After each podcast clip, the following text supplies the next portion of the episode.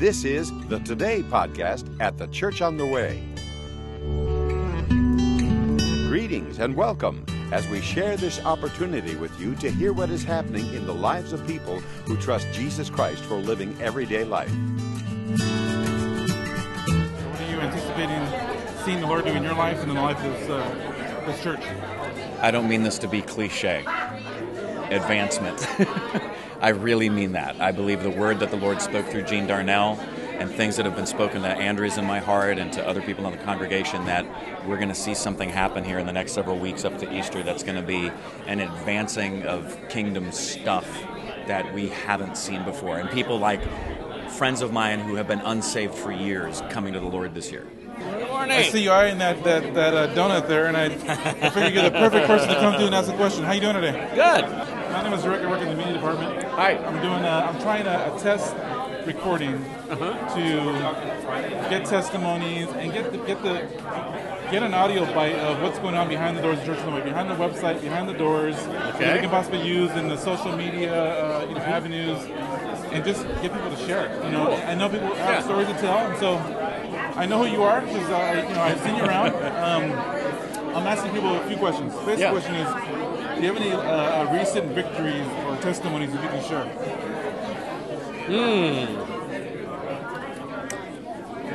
I do. I do. I have, uh, I guess, a large sense. Uh, um, uh, Pastor Dan's uh, sermon a couple weeks ago about being nice, just being nice. I, re- I really took that to heart, and and, I, and it made me think about uh, at work. You know, just how many opportunities there are to be just to be nice. And what's funny about it is, is there's a couple people at work who I hold up as as people who are notable because they're so nice. I mean, these are very senior executives, and how good it is when you encounter them and like that. And so, after Dan's sermon, it just reminded me, you know what? I'm actually, gosh, I'm not one of the guys anymore. I'm 20 years older than the near than, than, the next youngest person who works for me, and most of them are, are, are actually another 10 years younger than that. And so I'm like the old man. I'm like that. So when I go like walk from my bathroom to the to the you know my office to the bathroom, and I walk past their cubes or something, if all I do is uh, just give them a greeting or something like that, they might feel about me the way that I feel about. So these are the guys. because you know what? I really am the boss. I'm not one of the guys anymore. and I think it makes a difference. I appreciate that. Thank you for sharing. Leading up to Easter, what are you anticipating seeing God do in your life and in the life of the church? For Easter, I, I really believe that Easter for us will be a time when people come to the Lord. Like I'm already seeing God bringing people to the Lord, and that's really what I want him to do. One of my colleagues, who I've been talking to for the last year, is coming to our single seminar. Um, she knows Christians and knows believers and lives a really, she's a really good, really good girl. Um, but I want Easter to be the time that she really makes a commitment to Christ. So I anticipate people coming to Christ this Easter, lots of people. Amen. Now, uh, the singles conference, uh, the conversation. Yes. First time doing this. What, what do you have to share about it? The conversation is is hopefully that singles will come out so we can really talk about issues that only singles are facing right now. Uh, singles where I think people want to be in relationship, they want to grow in Christ, but this seminar is about really us growing in the Lord and continuing our walks in Christ while we wait for the other parts of our life to come into view. Um, because what I found here, at the church is a, there are a lot of single people, but they're not in service, they're not leading out in ministries, they're not doing the things that God has already called us to do. So the conversation really is about people coming out and let's get let's get into ministry, let's get into life, let's get into the, the dreams that God has given you. Let's see them move, you know, out. It's exciting. Yes. Amen. God bless you. Amen. God Thank bless you for your time. You're Okay. welcome. Hey, how are you? I'm glad you waited in line. What? huh? As your mouth is full, how you doing? Good morning. I'm doing You want to talk to me? You talking to me? I'm here with uh, my brother Greg, and he has a mouthful of um, some kind of ham you? sandwich of some sort. How you doing, brother? the pilot recording test. Test, test. Is anyone listening? How you been? Well, not too well since you came up to talk to me with food in my mouth. I- I'm learning the ropes. Come back in a couple of minutes. I have, I have a, a special uh, uh, parting gift for you as we finish here. Toothpick? One, one is, yeah, yeah, a napkin. Thank you Um, for what- listening what- to the Today uh, podcast I have a few questions. the Church on First the Way. is, if you are uh, in what are the you area anticipating or would seeing like to find out more information, season? please visit our website at tcotw. in your life and or in the life of the church. We are poised for revival. It's going to come to the youth. Once that starts to turn loose, all us older folks need to do is going to stand back and point. I mean, we'll get to partake in it too. But what I'm expecting out of Easter is to see another Jesus revival starting to break loose. I'm expecting uh, older teens, college, young marrieds to uh, start getting hit by the Holy Spirit. And I think it's going to be supernatural and sovereign. Uh, we are going to get to present Jesus to them. We're going to get to present the potential to them. But I think we're going to see the Holy Spirit move in a supernatural way because they are so primed, so ready. I mean, look at society. They're going nuts. They want to go skydiving. They want to jump all this stuff. They know that life is available and they can't find it. So they're primed, and we're going to we're going to be there with a pot full of water to fill their thirst. That's what I expect to see, not only just at Easter, but you know, Easter, it's it's the rising, it's the beginning, it's the the kickoff. So that's what I expect to see. Amen. Uh, thank you for sharing that. Can you share any recent victories and or defeats that you might need, might be seeking God for? One of the joys of following Christ is the constant input of direction and revelation. Obviously, we get ser- sermons on Sunday morning, but uh, we have a book we can read. And if we get tired of reading the book, we can talk to the author. I like that. The constant input of care and love, the constant guiding, the constant. Uh, I was on a job over in Beverly Hills yesterday. I uh, changed some locks in an apartment house, and I had a chance to pray for the manager, and it blessed the socks off her. It, she, she, it just took her by surprise. Uh, she had grown up up in Oregon. She was a chef. She doesn't have a job.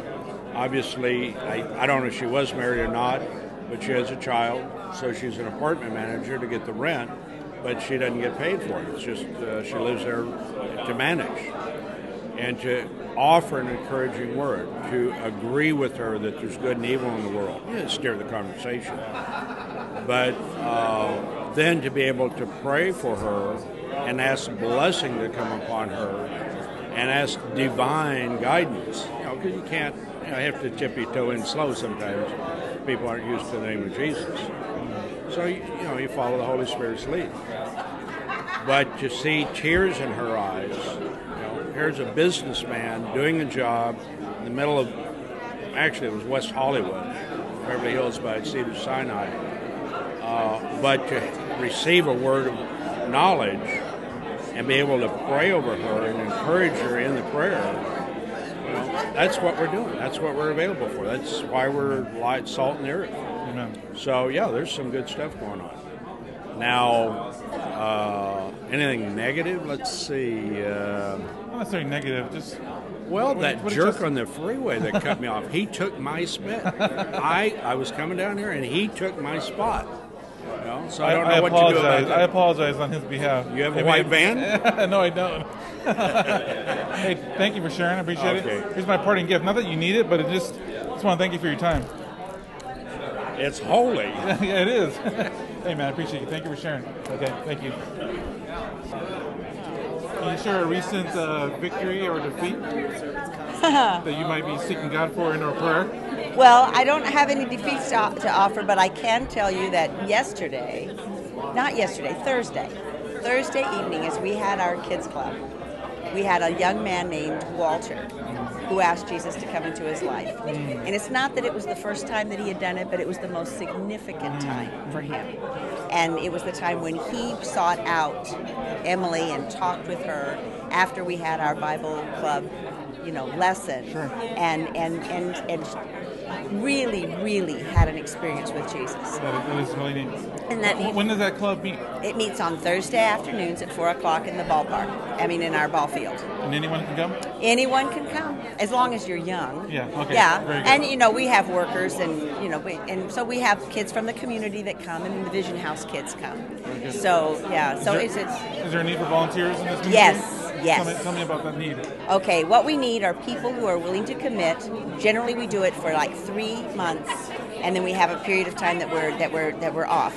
And most of the time, it's during the school year, and um, so that we can get the kids on a Thursday when they come home from school, and they come then and, and, and meet with us on the ball field. And they need to go through a training.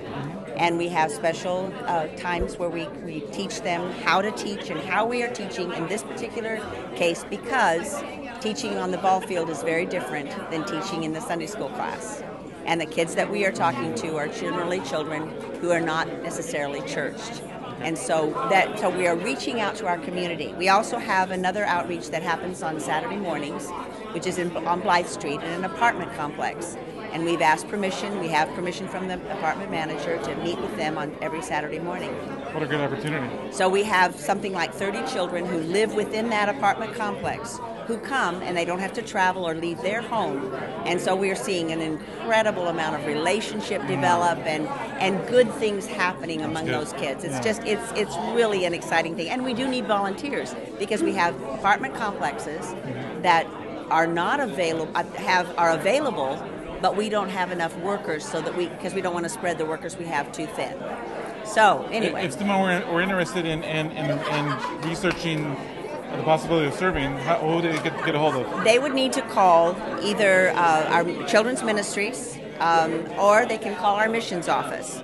That was and that is uh, 779-8215 and they will put them in touch that, that office will put will get in touch with me uh, Linda Ritchie or with Emily Plater and we will be able to then make the contact and, and get everything as much as we can as far as understanding as to what we're doing. And it's, it's one of the most exciting things that you can do is take the message of Jesus to children who are not who don't have the opportunity to come to church. Their parents don't come to church but they are willing and, and not only are they willing but they're open and they're wanting to have answers to so many questions in their hearts.